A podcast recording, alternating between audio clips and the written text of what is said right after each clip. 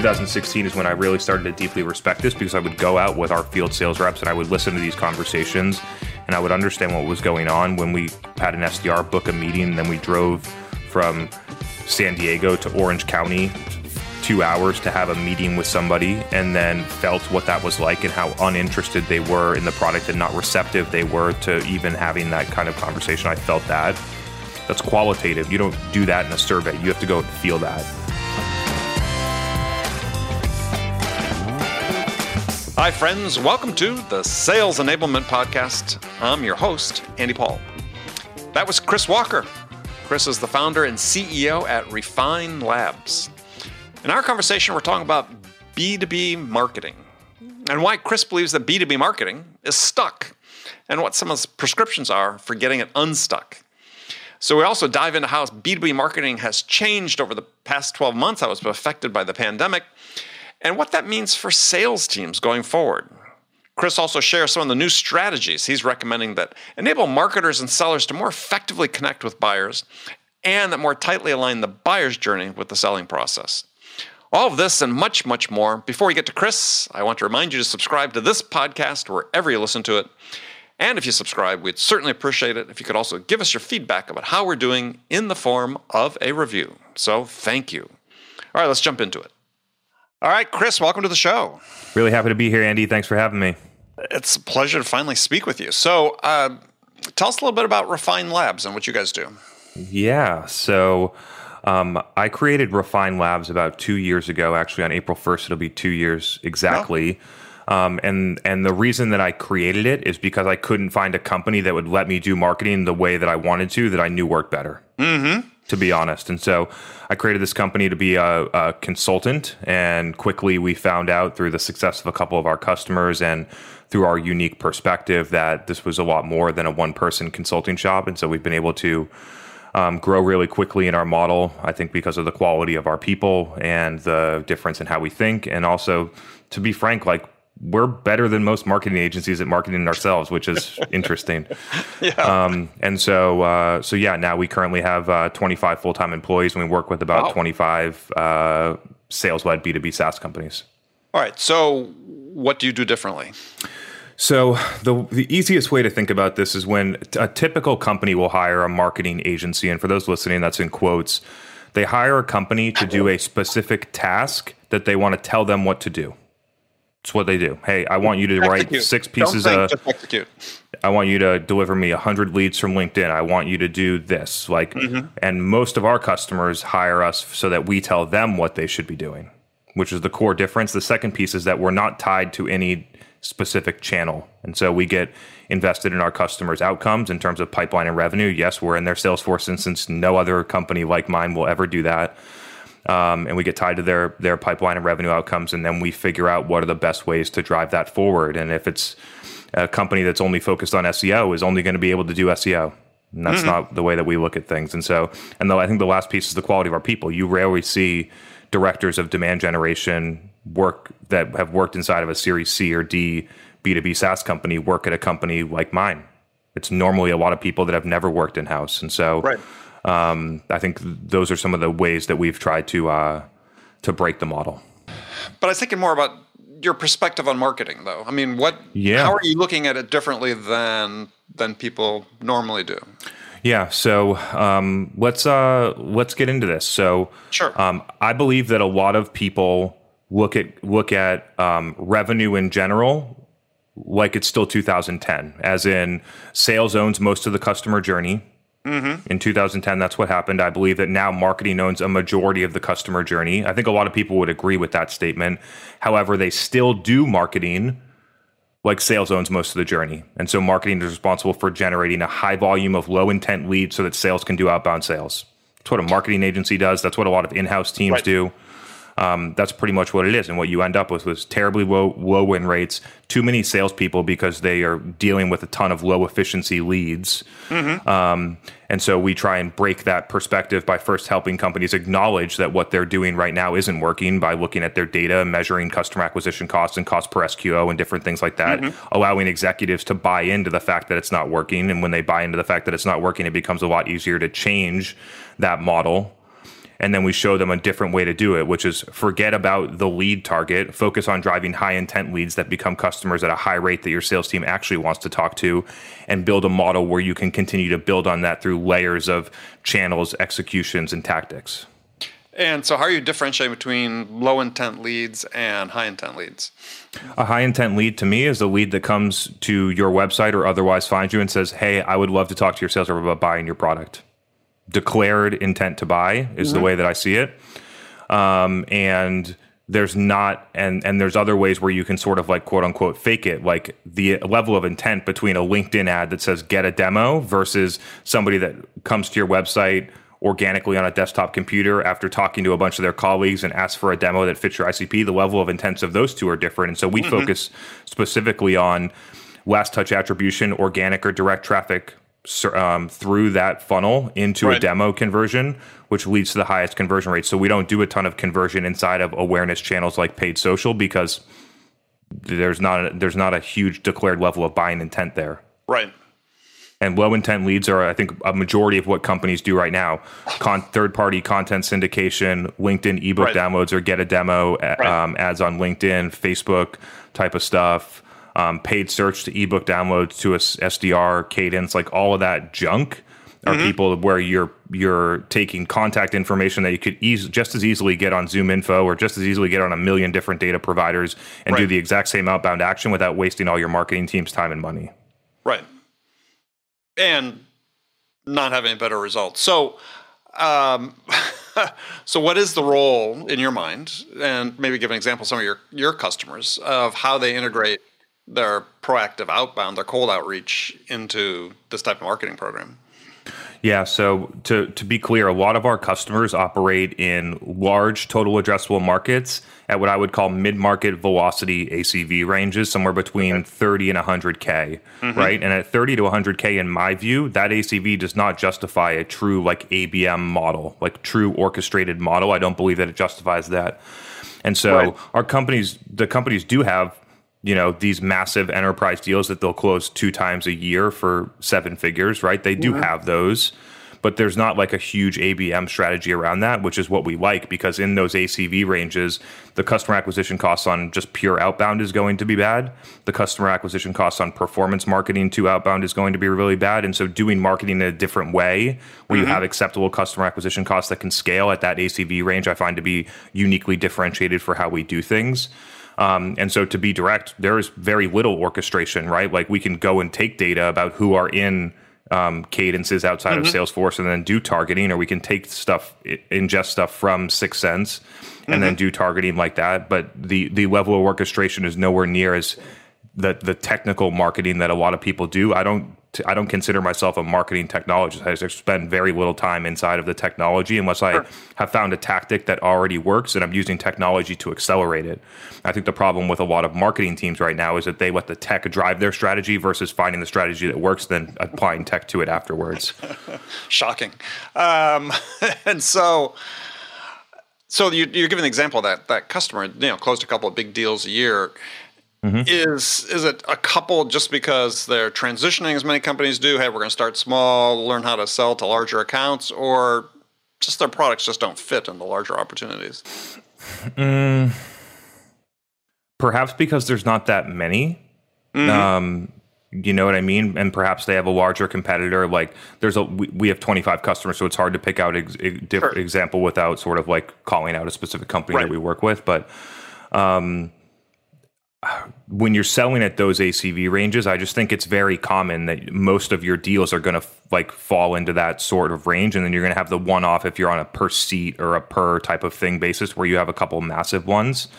Um, are they trying to move up market? Yes. Is every company that's listening to this podcast trying to move up market? Yes, but you don't just get there straight away, right? Like no. if you're an $80 million ARR SaaS company, you're competing with a billion dollar company that holds that part of the market you're going to need to work your way up. And so I think a lot of the companies that jive with our strategy um, are trying to collect a lot of revenue along the way and the companies that don't drive drive with our strategy are the ones that forget all of the mid-market deals and then just build their 50 account ABM list and do outbound sales to those. And uh, unfortunately, those sales cycles take way longer than they expect, and they're much more challenging to close than they expect, right. and they miss their revenue targets. So I think that you, I think that a lot of companies are missing uh, a key opportunity in the mid market by being so obsessed with enterprise sales.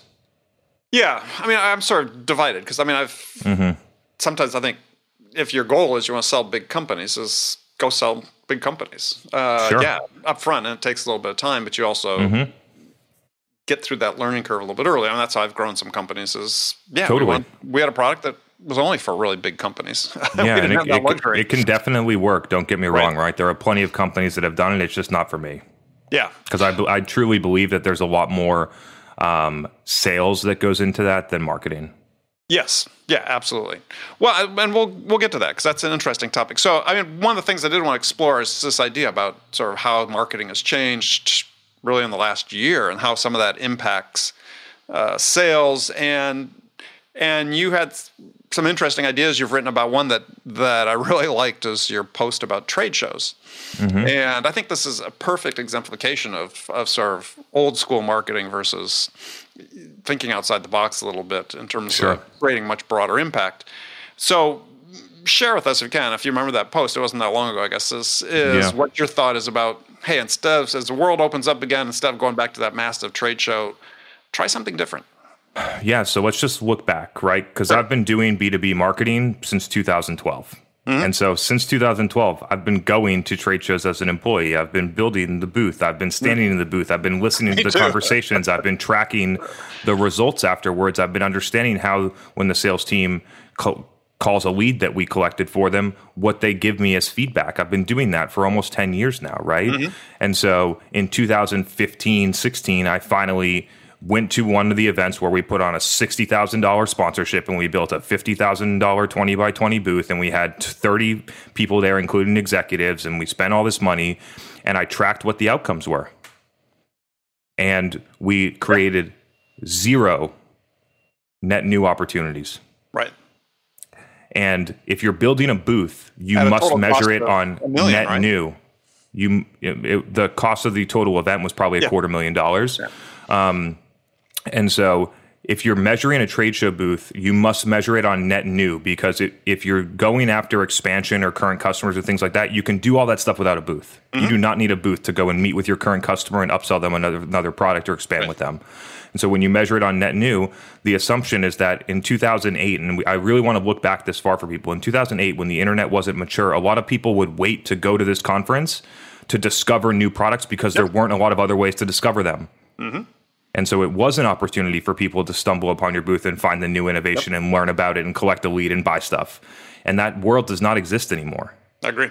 And so that's my backstory on trade shows. I measured it in 2016. The company was doing 11 of those types of events. The next year, I got them to cut it down to three. I took all that money from the eight events that we didn't go to anymore. I invested that into digital. I figured that out and drove millions of dollars of pipeline and, and revenue for that company.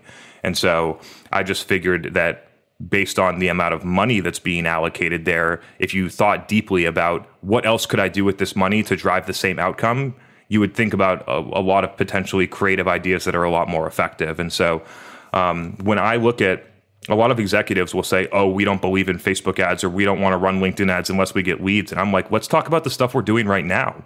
Right? Mm-hmm. Like I just measured all the stuff we're doing right now. None of it's working. Why are we scrutinizing new things when all this st- we should be scrutinizing what we're doing right now?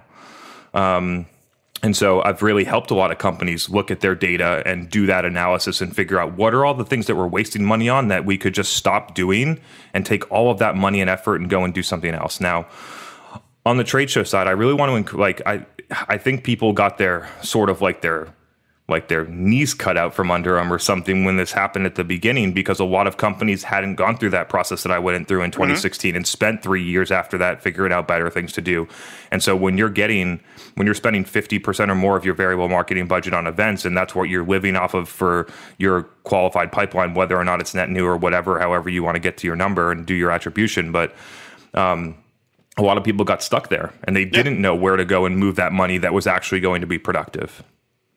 And so that was a challenge for a lot of people. A lot of people are now trying to figure out digital when they should have figured that. My theory on the whole COVID situation is that it's accelerating things that companies should have done anyway. Like they should have had this stuff figured out five years ago. Yeah.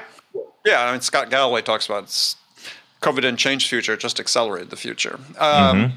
And so, so to, to, get a little bit deeper on the trade show one, because yeah. I do want to cover this this topic, I thought it was really interesting because I've I I don't talk about things in theory. I've actually done this, right? Mm-hmm. So instead of doing the trade show booths, I suggested that if you're going to spend two million dollars of a of your trade show budget, which is a reasonable trade show budget for a fifty plus million ARR yep. company, yep. and you took all of that two million dollars and all of that effort and time and instead, you built 50 what I would consider micro events with the core objective of creating content that your customers and buyers want while also putting on a really good event for people.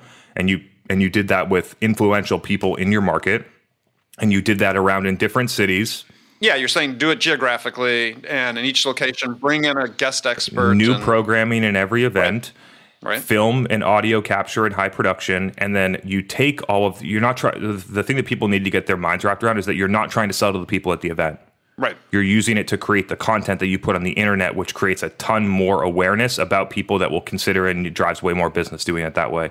And I did those things. I did that in uh, January and February, and we had ones planned for March and April that we had to cancel for obvious reasons.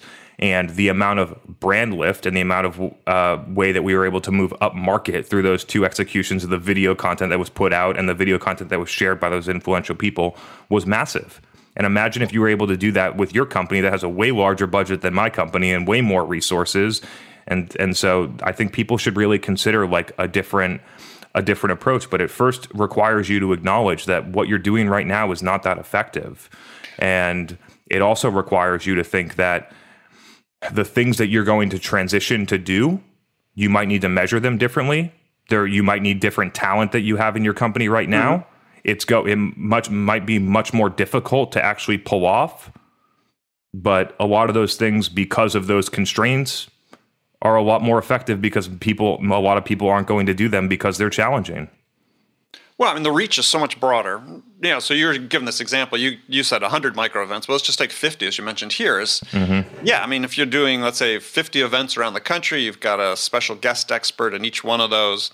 So, as you said, you've got 50 long form videos about the events you can share on your various distribution platforms uh, 50 podcast episodes with an expert, which, you know, and then you can create micro videos and slice up the videos for, you know, create a thousand videos out of that that you share mm-hmm. on your, again, on your various platforms. Consider that to the impact you get out of, especially as you said, uh, zero net new leads out of a trade show, basically. Uh, you get leads. Opportunities is a different story, yeah. depending on how you define a lead, yeah, yeah. right? Yeah. Opportunities, qualified opportunities. Mm-hmm. And I think people are missing on on the influential side. Like I think people don't understand the actual impact of having that person at your event, which mm-hmm. attracts mm-hmm. people. And if that person shares the content afterwards, the amount of reach and trust that they've already built with their audience that then brings new people to you and um, yep. immediately gives you more credibility because you're associated with them. And so people are not, I, I, think people in B2B are really missing on that perspective. I think because of how watered down and kind of like trashy it's gotten in B2C on Instagram. Right. But there are really thoughtful ways to execute this in B2B that are going to drive massive results. We've been doing it. Well, and I think some of it is too, is it seems like in a lot of B2B, there's sort of a allergy to brand building. And there's an allergy to not doing things that are difficult to measure. Right. Which branding typically falls into that category, though. Absolutely yeah. what we're doing right now is really hard to measure. I can't I can't tell you how much revenue our podcast that we've done 120 episodes so far in the past 12 months. I can't tell you how much revenue exactly it's driven. Mm-hmm. And a lot of people are scared by that. I'm not scared at all. yeah, no, I think that's one of the one of the bases as you sit in marketing meetings. And it's like, yeah, I think the reason people continue to use these strategies you talk about that aren't effective is because they can measure them, mm-hmm. even though they measure uh, poor results. Yeah, they, they can measure them at a leading metric level, never look anything beyond that because of right. how bad it is. Right. Um, and I, I, I truly believe that there's um, that it's going to be really difficult for executives that have grown up in in the world through the like Google kind of mm-hmm. like early social time frame right. to change their mindset around this. You your your mind's already been changed and you believe in this stuff, or you're never going to believe in it until you retire. Is the way that I see it, and that's uh, it's it's really sad because there is a massive opportunity, and if you're going to run a company for 20 more years the way that right. you're doing it right now, you're going to really struggle. Okay, but you talk about this in one of your posts. You talk about the fact is okay. There's an approach you can use to get an executive team aligned around this new this new marketing vision. So so what is that? I mean, how do you when you go into a company? Clearly, that's going to be one of your tasks. Uh, yeah. I'm sure that not everybody's bought into it, even though they brought you in to help change. Absolutely. Things. Right. A, a so, major- yeah. I mean, if you look at a majority of the market doesn't believe in most of the things that I say, despite right. the attraction I have on LinkedIn and different things like that. And that's fine because my number one, the thing that we do is we attract people that already believe in what we're doing. I spend zero time convincing people that are not that don't want to be convinced. Right. And so we attract those people, at least a, a, champion at the executive level that wants to do it. And sometimes it's sales, to be honest. This is not just a CMO coming in. Like we have CROs and you know global head of sales coming in and saying, "Hey, I really want you to work with us." Um, yeah, because they because they, they, feel it. yeah, they said in the marketing meetings they see, yeah, all this money we're spending isn't working. And again, the the the process is quite simple. Step one: look at all the data and just just present the data to executives about this is what's happening. Your customer acquisition cost on what you're doing on LinkedIn ads is 49 months. The CAC payback is 49 months. You're wasting all this time with SDRs. You have 12 SDRs following up on these leads. Mm-hmm. This is what else could those 12 people be doing? What else could we be doing with this $800,000 a year? And right. so just by presenting the data, and we do that on a on a project basis because the goal is that they see it and then they buy into it, and then we actually go and do our work. And if they if they see, and we're 100% conversion rate on this, like all the the data is the same. Like I've done this at 11 companies in the past 12 months. Mm-hmm at 50 million ARR plus companies, the data right. is exactly the same at every company because they're all doing the same stuff. And we have so, a 100% conversion rate to a customer because it's really bad. And then once they get bought in, then we actually go and execute our plan. Right. So, yeah, I mean, what's interesting, one of the things you'd written about, um, you know, as people address this and start getting into this, is they start getting leads that uh, convert at much higher rates. So, walk us through that because you're talking about fairly significant differences. Instead of 0.1%, as is typical in a lot of SaaS companies, you're talking about 10% or higher mm-hmm. uh, conversions in a customer. So, and this is from initial point of contact. I mean, so what? Uh, raw lead. You, yeah, raw lead. What are you doing different? So the difference is not uh, necessarily about the marketing. It's acknowledging that your lead sources have dramatically different conversion rates based on how someone gets to you, which is a surrogate for buying intent. Okay. And so we just what we call split the funnel between low intent and high intent. And like I said, high intent's only people that ask to talk to your sales team. Right. And if you have a clean funnel, you will win those at seven to twelve percent. If you're an established company with core market traction mm-hmm. in your ICP and you get people to do that and you have a clean funnel, you win those at seven to twelve percent. Right. And then but companies spend all their time because of the SiriusDecisions demand waterfall that was created decades ago um, they spend all their time generating low intent leads to do teleprospecting. And so they generate low intent leads in high volume on, like I said, content syndication, LinkedIn ads, um, ebook downloads through Google, and then do right. outbound sales that way. And if you split off that funnel, you're going to have those win at 0.1% or less. And you're going to sp- and you're spending all of your marketing money to drive those people.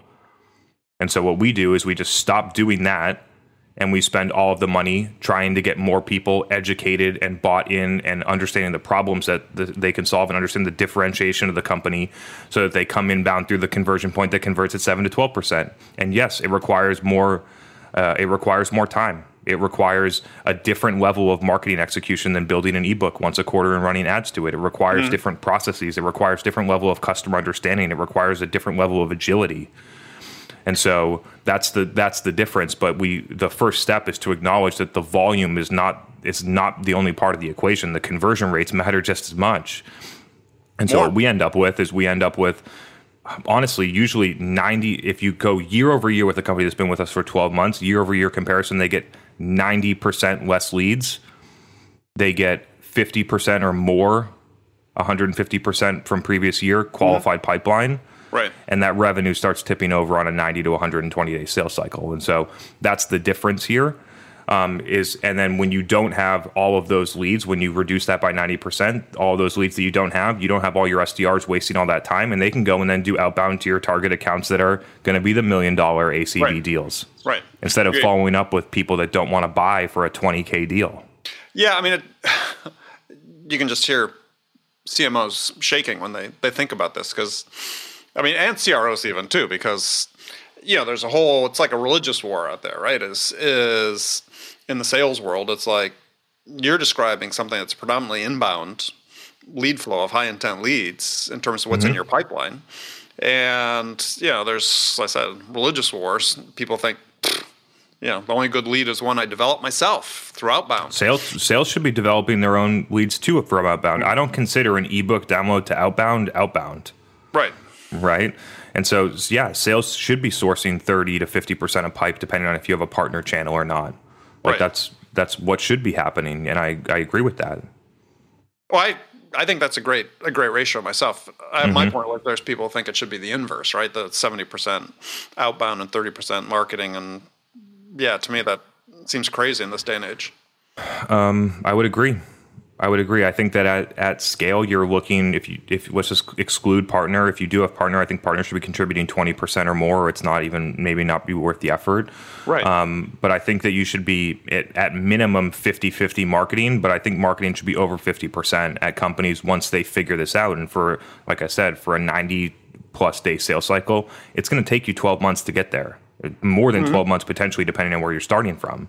Right. And so I think a lot of companies, I, I like working with more mature companies, organizationally mature and marketing sophistication in marketing because they have scraped their knees a bunch of times and they understand that it's actually hard to get this stuff to work. Well, Right. but like, let's talk about this in the perspective, though. And this is a great point you brought up. But you're working with mm-hmm. more mature companies, but companies that are, you know, Series A, Series B's company, a lot of pressure to scale revenue quickly, and you're talking about a level of patience that's, quite frankly, hard for for many of the the executives to uh, exhibit because they're feeling the pressure from the board. So how did and how to be did honest, do they put themselves in that position by how they raise money, right? Like, let's just call it what it is. Mm-hmm. Um, and so you raise an A, and then you got a three, four extra revenue to get to B within an 18 to 24 month time frame or something like that, whatever it comes down to. You put yourself in, in that position. Um, and yes, I uh, those types of companies I usually do not sign up for because their goals are more built for a sales team than a marketing engine. And so, and if you and when you put pressure on a marketing team to deliver things in a specific time window, you do the wrong things to get there. If I needed to grow my company to the size that we are right now in three months, we wouldn't be here. We'd be behind. We would be behind because we'd Well, be doing all the, the all the wrong things. And so, the first thing is setting like we'll never work with a company that's not philosophically aligned with our model and has goals that are realistic. And we vet those before they work with us. And I know because we've done it with 25 companies what's realistic and what's not based on what's happening in their funnel right now. Yeah. Well, but to your point, I think for companies in that that situation is they're also doing the wrong thing sales wise too, because it's not sustainable either unless they're all dealing in you know infinite TAMs, uh, which nobody has. Totally.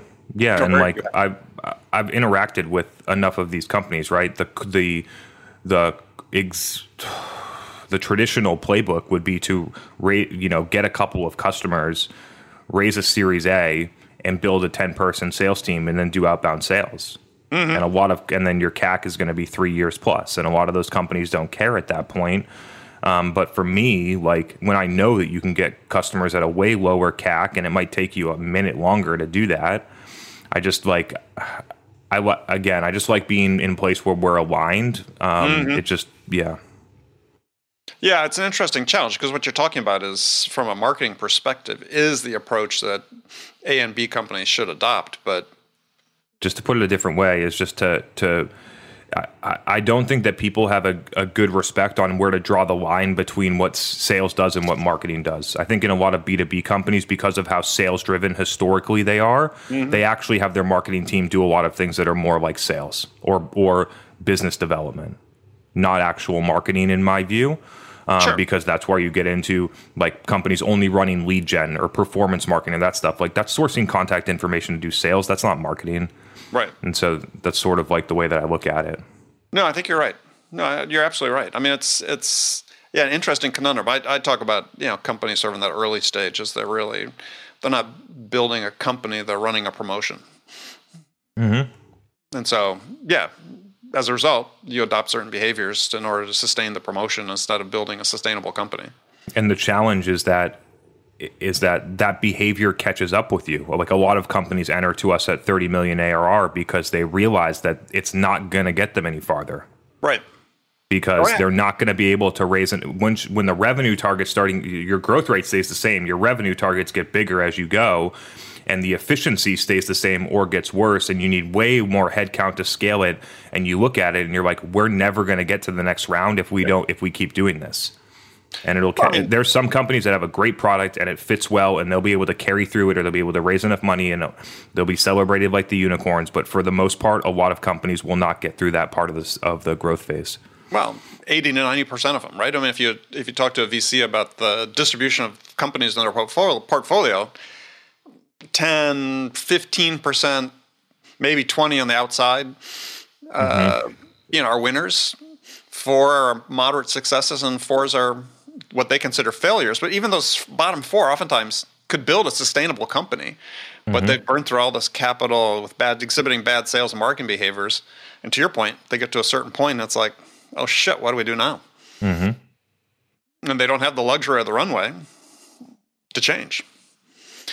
And I think this begs the question about um, um, I think there's some very smart founders that are thinking differently about funding. I see some fintech products coming out that think differently about funding. Mm-hmm. Um, and depending about where you are as a founder and where you want to go, there might be an alternative vehicle that's better for you than VC money.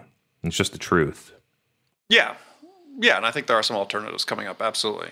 Well, one other topic I want to talk about too is, and it's related to this because it's, yeah, I see these pressures and hear companies talk about it. Is is you talk about creating content for your audience, not the funnel.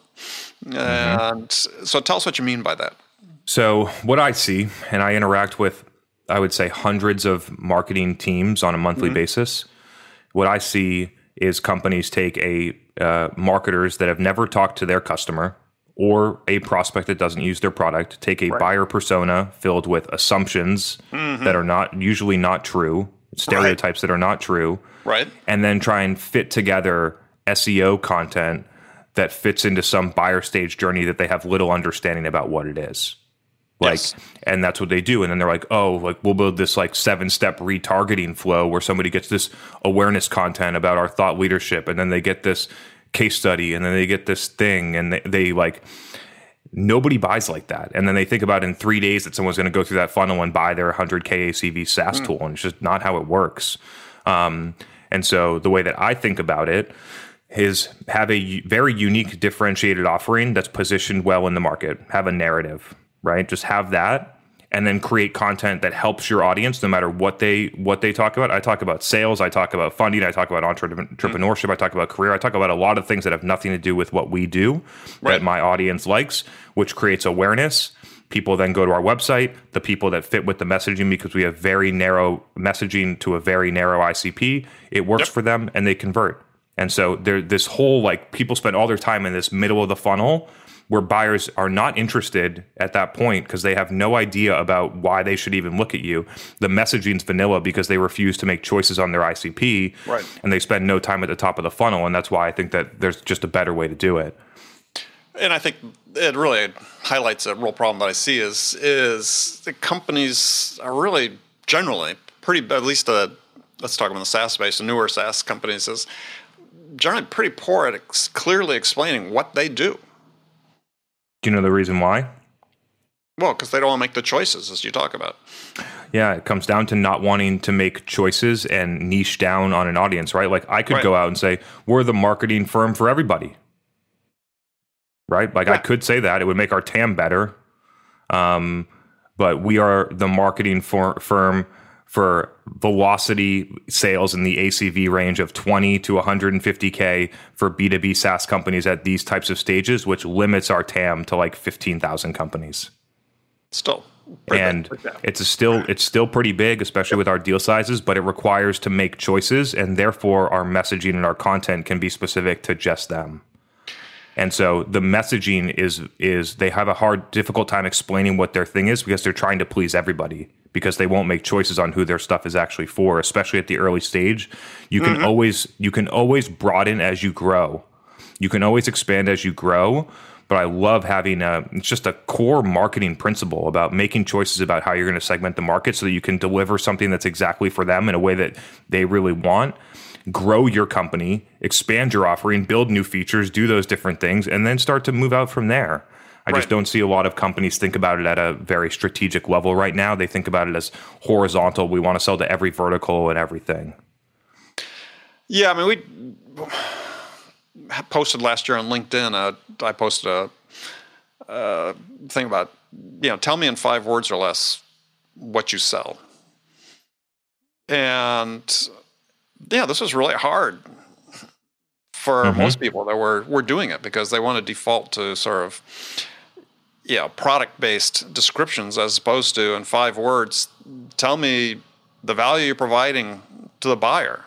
Mm-hmm. Uh, and it was very difficult. I mean, that it was actually a little bit of a contest, but we had yeah, yeah, hundreds and hundreds of submissions from around the world, and and it just sort of highlighted this point is that companies, when you think about it, this is this is salespeople out calling customers.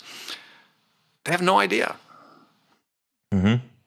I think this is still one of the real fundamental issues that companies, to your point about niching down, is you have to niche down to be able to say that and mm-hmm. and come up with this. And also, it's not the same for everybody you call. It's going to be different for the CEO versus the revenue leader versus the whomever, you know, sales ops person. And yeah, people resist it because they don't want to make the choice. Mm-hmm. And for, I don't know if I have like a you a I, I, believe that my perspective is unique because I didn't grow up in SaaS. I grew up in recurring revenue model hardware, like capital consumable mm-hmm. type of models, things like that in different industries. And so when I did that, like like marketing builds your business strategy in those industries. Like marketing decides what your go to market is. Mm-hmm. Marketing decides who you're selling to, how you're going to go and target those. It doesn't right. happen like that way in SaaS, which I find very interesting because like I would go out and spend eight weeks with customers and prospects, where they worked, when they were using products, whether they were ours or not, learn about them, ask them questions, and then say, and then after you do that with a ton of different seg- without trying to sell, with no agenda, yeah. right? And when you do that with no core objective of selling, you get the truth. And when you look at it through that lens, you say, oh, like this type of person doesn't buy our product because of this. It makes sense. This type of person is a much better fit because when I look at all of our competitors and I look at why they need us, we have this one thing that nobody else does. And so mm-hmm. we should lean into that right now while right. we continue to grow. And so I think that for what I, for whatever reason, I just don't see a lot of people doing that. I don't. I, I see very few marketers, unless they sell to marketers, spend a lot of time with their customers or prospects in the market. And I, I appreciate your approach, but I also think, especially in early stage companies, there's value in having marketing people go out and actually try to sell the product too. yeah, to be yes, one hundred percent. There's tons of tons of value in it. Uh, another level of understanding that comes from having the sales conversation. But I think yeah. both are valuable for sure. Yeah, but I mean, having two separate objectives with two yeah. different activities and just making sure that you know which one you're doing at that time. Yeah. Well, it speaks to sort of a larger issue, some of the things you're talking about, which is that yeah, that the sales processes and buying processes seem to be further out of alignment now than ever. Mm-hmm. And and when I you know, obviously talk to hundreds of sales leaders in this show and in other conversations every year, is like it doesn't seem to be an awareness that that gap needs to close. Mm-hmm. And maybe marketing has a role in helping with that, but it's it's uh, this is a CEO level decision. Heading in different levels, different directions. Excuse me. I mean, buyers are going one way. Companies are trying to run their process in a completely different direction. Um, yeah. And executives don't see it. I get it. Like I, I work with enough companies to understand this, right? And I did in 2016 is when I really started to deeply respect this because I would go out with our field sales reps and I would listen to these conversations mm-hmm. and I would understand what was going on when we you know, had an SDR book a meeting, and then we drove from San Diego to Orange County, two hours to have a meeting with somebody, and then felt what that was like and how uninterested they were in the product and not receptive they were to even having that kind kind of conversation. I felt that. Mm-hmm. That's qualitative. You don't you don't do that in a survey. You have to go and feel that. Yeah. So I felt that, and I saw other people that were very like had said, "Hey, I want to get a demo. Can you come show me this?" And I saw what that was like, and then I did a, and then I was like, "We need to get more people to do this." And the executives were like, "We want to continue to build our SDR team." And I was like, "Okay, I'm gonna I'm gonna go and survey 600 of our customers about how they buy products like ours, and I'm gonna find out."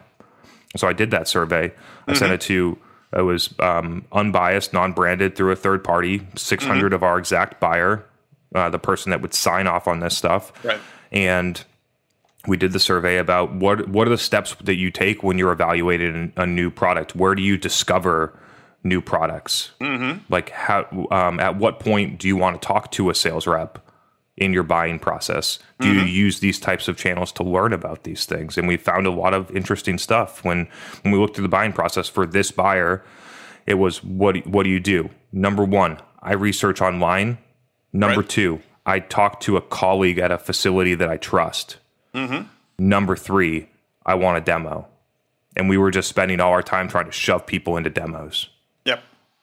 And Gartner had their study a few years ago about buyer enablement, which I refer to often on the show because what stuns me is is they researched I don't know 2,500 companies or more enterprises, mm-hmm. and came a flow chart that was very messy about how people buy, but at the core there were four key jobs that buyers accomplished, had to get accomplished to make a decision. And you would think that the astute sales leader would say, well, I should align my sales process with what the buyer is trying to accomplish. Mm-hmm. But I haven't encountered a single sales organization yet that's diverged from what they're currently doing, which is basically the same process that sales teams been running for decades. Mm-hmm. Why do you think that is? Big well, fear. Same thing we talked about previously. Fear of changing. Fear of change. The unknown. Yeah, and it's like, oh, you mean I need to suddenly judge where the buyer is in their buying process based on where they actually are in their process as opposed to where I think they are based on our process? I mean, it's mm-hmm. like, and I mean, it's it's stunning and it's to that point. It's like, yeah, and people just I said I haven't seen anybody say make a meaningful change. Say, yeah, we're we're going to change how we're doing this to align with the way the buyer's doing it. Mm-hmm. I think we're sort of stuck until that that happens. I mean, you talk about B two B marketing being stuck. I think B two B sales is is stuck similarly as well. Mm-hmm. I believe my my I, I'm not even sure this is a hypothesis anymore. I think a lot of people believe it to be true. I believe that revenue organizations are stuck because mm-hmm. they won't break out of the model that exists right now and they can't fix marketing, which then puts pressure on sales to continue to have to do those things to grow the company. So you get stuck not being able to change. And so I do believe that this is rooted in changing marketing first, which then relieves pressure from sales and allows sales to innovate. But you got to let marketing innovate first and drive pipeline so that sales doesn't have to carry the entire pipeline and revenue target. Right. So I believe the- that's the process for fixing it. Um, yeah. But one of the ways people are looking at, at trying to fix this is say, oh, well, let's create this revenue operations approach, which we unify sales and marketing under a single head and align the goals and you know have a single source of truth and revenue operations will drive the processes and the actions. I mean, what are you seeing in your customers about that? Um, I, I don't know what the stat is. I would imagine that less 10% or less of companies have truly adopted this model. Mm-hmm. Oh, I agree. Um, yeah. That's my that's my guess, and I see a CRO leader owning marketing and sales different than what a revenue operations function does. I think those are actually two distinctly different things. Um, I see some companies picking it up. What I see most often, and I experienced this the first time in 2013, I was a marketing manager at a company and I reported to the vice president of sales and marketing. Mm-hmm. And that person was the vice president of sales. Didn't okay. understand anything about marketing. Marketing, about marketing, yeah. And I, and that's what you're going to get when you promote a CRO because the CRO, for whatever reason, except for Daryl Praill, I don't know very know very other, few other people where the CRO comes from a marketing background yeah, and Daryl being at VanillaSoft, right? Yeah, and so yeah. most people will prom- promote a VP of sales into a CRO role, and then therefore the CRO is going to heavily weight their core function that they believe in. The challenge, the thing that I see is, lot, I think a lot of companies struggle with marketing right now. Wait until you put a CRO in charge of marketing that doesn't understand how to do it. well, yeah, the, the political infighting that will result from trying to break down the silos is going to be pretty intense. Yeah. Yeah, and so companies think that putting one leader in charge of this is going to solve their alignment issues, but their alignment issues are created at the metrics level. It's very obvious that the metrics create this issue, not the the fact that it's not under one leader. Mm-hmm. A lot of CMOs can't do anything differently because of how companies score their marketing organization. And I feel that's sad because the the fix is actually pretty simple. You just got to be able to do it and you got to be able to work through the transition period where it's not going to feel very safe. Yeah, because you can't attribute. And so I think companies love to put band aids. They put band aids on everything with tech or organization structure, or other things like that, instead of looking deeply at what the actual issue is. And the actual issue is that you're going to market in a way that doesn't align with how buyers buy. Yeah. Yeah, fundamental issue, I think, both marketing and sales at this point. Uh, mm-hmm. And the revenue operations function, let's get into that for a little a, sure. a second because I, I, believe in that a, a lot, right? right? I believe in it in a way where I started doing that stuff in 2016 as a marketer because it made sense that a marketer would look at pipeline and revenue by source and figure mm-hmm. out what the most efficient way is and figure out how to improve the demo to proposal conversion rate because that was my pipeline. I wanted right. to go back and report how much how much money we put out in proposals and how much we closed won, right. so that I could keep running my programs. It made it just makes sense for a marketer to do those things. Um, but what I see right now is a lot of revenue operations people that are data people, not yeah. and data and tech people, not um, customer centric people. And so um, I believe that you start with the customer with empathy and understanding and then build processes around them. And mm-hmm. I think mm-hmm. that right now a lot of stuff is I, I see revenue operations as a, as a, much larger function than what it's being represented as in a company today, which is basically just putting marketing and sales ops together. I see it as a very different function long term. Right. Yeah, I agree. I mean, I think that the, it's funny as as you listen to what a lot of people talk about in terms of revenue operations, it harkens back to yeah, sort of things that were done, I hate to say it, 30, 40 years ago, where actually there was unified sales and marketing in many companies. Mm-hmm. So, all right. Chris, unfortunately, we've run out of time, but uh, gosh, could do this forever. It's been fantastic. Thank you. So, yeah, really if people want to, to uh, connect with you and learn more about Refine Labs, how should they do that? So, uh, so LinkedIn's the best place. Um, I publish content on LinkedIn daily. Check that out. Uh, Chris Walker on LinkedIn. And then, if you'd like, we're getting tons of feedback, awesome feedback from people on our podcast. So it's the State of Demand Gen podcast, very focused on demand generation for mm-hmm. B2B SaaS. And so you're interested in that, feel free to check it out. We publish three episodes a week. Excellent. Yeah, you do. And you do great LinkedIn posts about uh, each episode as well. And um, we'll make sure we do this again. Yeah, Andy, appreciate you. Uh, thanks for having me. I had a great time. Okay, friends, that's it for this episode. First of all, I want to thank you for taking the time to listen. As always, I'm so grateful for your support of this show. And I want to thank my guest, Chris Walker, for sharing his insights with us today.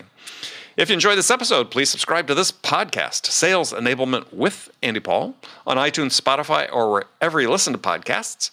And if you could also leave us a rating or a review and let us know how we're doing, well, we'd appreciate that. You can do all that on your phone in less than a minute as soon as this episode is over. So thank you for your help. And as always, thank you so much for investing your time with me today. Until next time, I'm your host, Andy Paul. Good selling, everyone.